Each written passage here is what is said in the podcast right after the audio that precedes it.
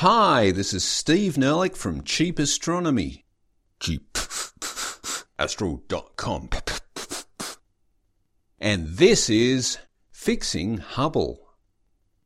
The venerable Hubble Space Telescope was launched in April 1990. This was quite a year astronomically, with Voyager 1 sending back the historic pale blue dot photo being Earth from 5.6 billion kilometres away. And it was also quite a year politically, with the first McDonald's opening in Moscow, and it was quite a year humanitarianly, with the World Health Organization removing homosexuality from its list of known diseases. And yes, I did say 1990. Wow.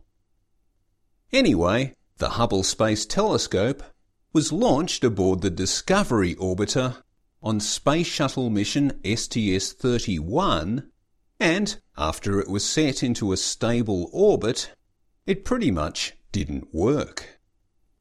You probably know about the spherical aberration of the 2.4 meter main mirror, which was a major problem, to be sure. But also, three of its six gyroscopes weren't functioning properly, and one of its solar arrays kind of wobbled. So even if the mirror had been okay, the wobbling solar array of this Hubble Mark I would have sent a shudder through the scope with every temperature swing from direct sunlight to shadow. And this would have happened about 16 times a day. The remaining gyroscopes could have put the telescope back on point each time, but if just one more of them had failed, protocol required that the telescope functions would be shut down and the spacecraft put into safe mode. But although it was all on tenterhooks, a bit of useful work did get done in those first couple of years. Since the mirror aberration was a mathematically determinable quality, you could deconvolute the distorted vision received and get something in the way of useful data. Although this wasn't quite the same as getting the pretty Hubble pictures that we are used to today. But in any case, the whole point of putting Hubble in a low Earth orbit was so it could be upgraded during occasional visits by astronauts, which happened a total of five times up until the last servicing mission in 2009, not long before the Space Shuttle fleet was retired. So, having at least got the telescope up there in 1990, but then finding the darn thing didn't work properly, the first Hubble servicing mission was undertaken in 1993. The mission, STS 61, involving the Endeavour orbiter, brought up a 10 metric ton payload, including a new set of solar arrays, new gyroscopes, a new wide field camera, and COSTAR, the Corrective Optics Space Telescope Axial Replacement, essentially a set of prescription glasses that would fix the mirror problem. STS 61 was one of the most complex shuttle missions ever undertaken and included five spacewalks. First, the mission team replaced four of the telescope's six gyroscopes. Then they installed the new solar arrays, and then the camera replacement, and finally the COSTAR corrective optics. And here's a bit of audio from the STS 61 crew. Getting ready to uh, put COSTAR in, we spent quite a bit of time making sure it's perfectly lined up for the uh, swap out uh, the new COSTAR instrument. All those little mirrors, they're retracted down inside there. And then those were deployed several days uh, after we had come home. From there, the Hubble Space Telescope really did start delivering the goods. And the next scheduled servicing mission in 1997 was just to upgrade a few bits and pieces. This was STS 82, flown by the Discovery orbiter, which installed NICMOS, the Near Infrared Camera and Multi-Object Spectrometer, and STIS, the Space Telescope Imaging Spectrograph, and some enhancements to the guidance and orientation systems. Because remember, Hubble isn't just a telescope, it's a spacecraft. From there, things went swimmingly for a year or two, but then plans for a routine third servicing mission, which might have happened in 2000, was suddenly out the window as Hubble's gyroscopes began failing again. An advance repair mission was scheduled for 1999 when the Hubble was down to just three functioning gyroscopes. and a fourth gyroscope failed in November 1999, rendering Hubble inoperative as a telescope. But fortunately, the third servicing mission, known as 3A, arrived in December 1999. Hubble Servicing Mission 3A, which was STS 103, again flown by Discovery, managed the emergency replacement of all six gyroscopes, updated Hubble's onboard computer, and also added some new thermal blankets. Then Hubble Servicing Mission 3B was flown in 2002 to do all the other things the original Hubble Servicing Mission 3 was meant to do. Also known as STS 109, this was the Columbia orbiter's last successful mission before it was destroyed on reentry in 2003. But at least STS 109 was a great success. Hubble got a new camera, ACS, or the Advanced Camera for Surveys, a new set of solar arrays, a new cooling system for NICMOS, the Near Infrared Camera and Multi Object Spectrometer, since the old system had failed in 2001, and some replacement reaction wheels for the guidance system. Because remember, Hubble is also a spacecraft. And here's some audio from STS 109 answering some questions from the general public. Uh, the first one's from Emily McLucas, Baltimore, Maryland, six years old, who asked, is fixing a telescope like fixing a car with all of its little parts?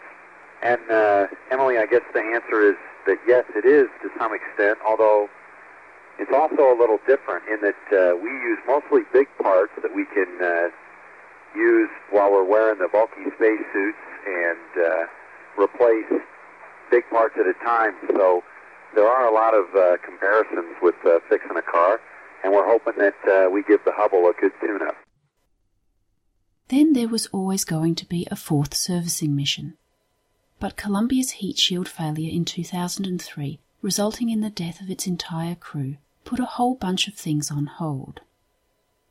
So it wasn't until 2009 that the fourth servicing mission, also known as STS 125, actually flew. Hubble Servicing Mission 4 saw the installation of yet another new camera, Wide Field Camera 3, and also COS, the Cosmic Origins Spectrograph, which actually replaced COSTAR, the original corrective glasses for Hubble, because by this stage, every astronomical component that had been replaced in Hubble over the previous four missions already had adjustments built in for the mirror aberration, so COSTAR had become redundant. Assuming 1993 is the point when Hubble did start working properly, the venerable Hubble Space Telescope has been working brilliantly for almost 20 years now, and NASA cautiously predicts that it will remain fully operational until at least 2014. This functional endpoint won't be because of any problems with the optical systems. It will be because the camera or other data collection systems will begin to fail, or maybe just their power systems will begin to fail, as we have seen happen fairly regularly over the life of the telescope so far. And even if these components don't go down first, the gyroscopes are likely to begin failing before long. In the dying days of the telescope, there will be no point in putting the spacecraft into safe mode when half of the six gyroscopes are gone. Instead, contingency plans are already in place to maintain some limited pointing capability on two or even one remaining gyroscope.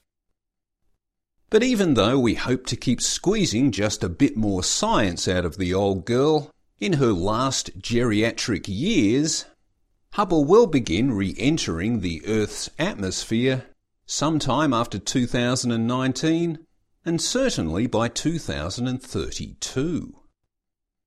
At one stage, there was a plan to bring it back down with a space shuttle orbiter and put it into the Smithsonian Museum, which would have been a nice gesture, but needless to say, that ain't going to happen now.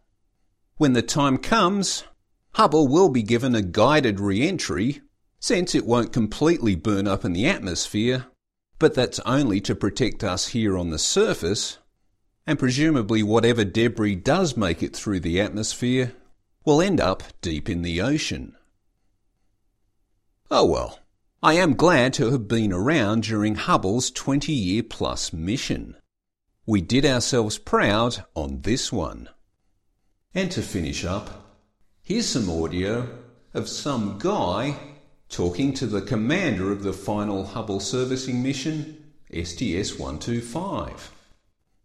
Watching you guys out there in space uh, on some of those spacewalks is, is amazing. And, and Dr. Grunsfeld, I was moved by your observation that the Hubble's more than just a satellite, but uh, an iconic symbol of, of our quest for knowledge. I thought that captures accurately uh, the work that you guys are doing. Well, thanks very much, Mr. President. You know, I know we all believe that in our hearts. And what strikes me as being so incredible is it's almost impossible to go into any K through 12 classroom these days and not see Hubble images on the wall inspiring kids to do great things and, and maybe some of them to become astronauts someday and, and push our frontiers even, even farther. Thanks for listening. This is Steve Nerlich from Cheap Astronomy, www.cheapastro.com. Cheap Astronomy offers an educational website which we keep running smoothly with upgrades, snippets, and remakes. No ads, no profit, just good science. Bye. And put it into the Smith and put it into the Smithsonian.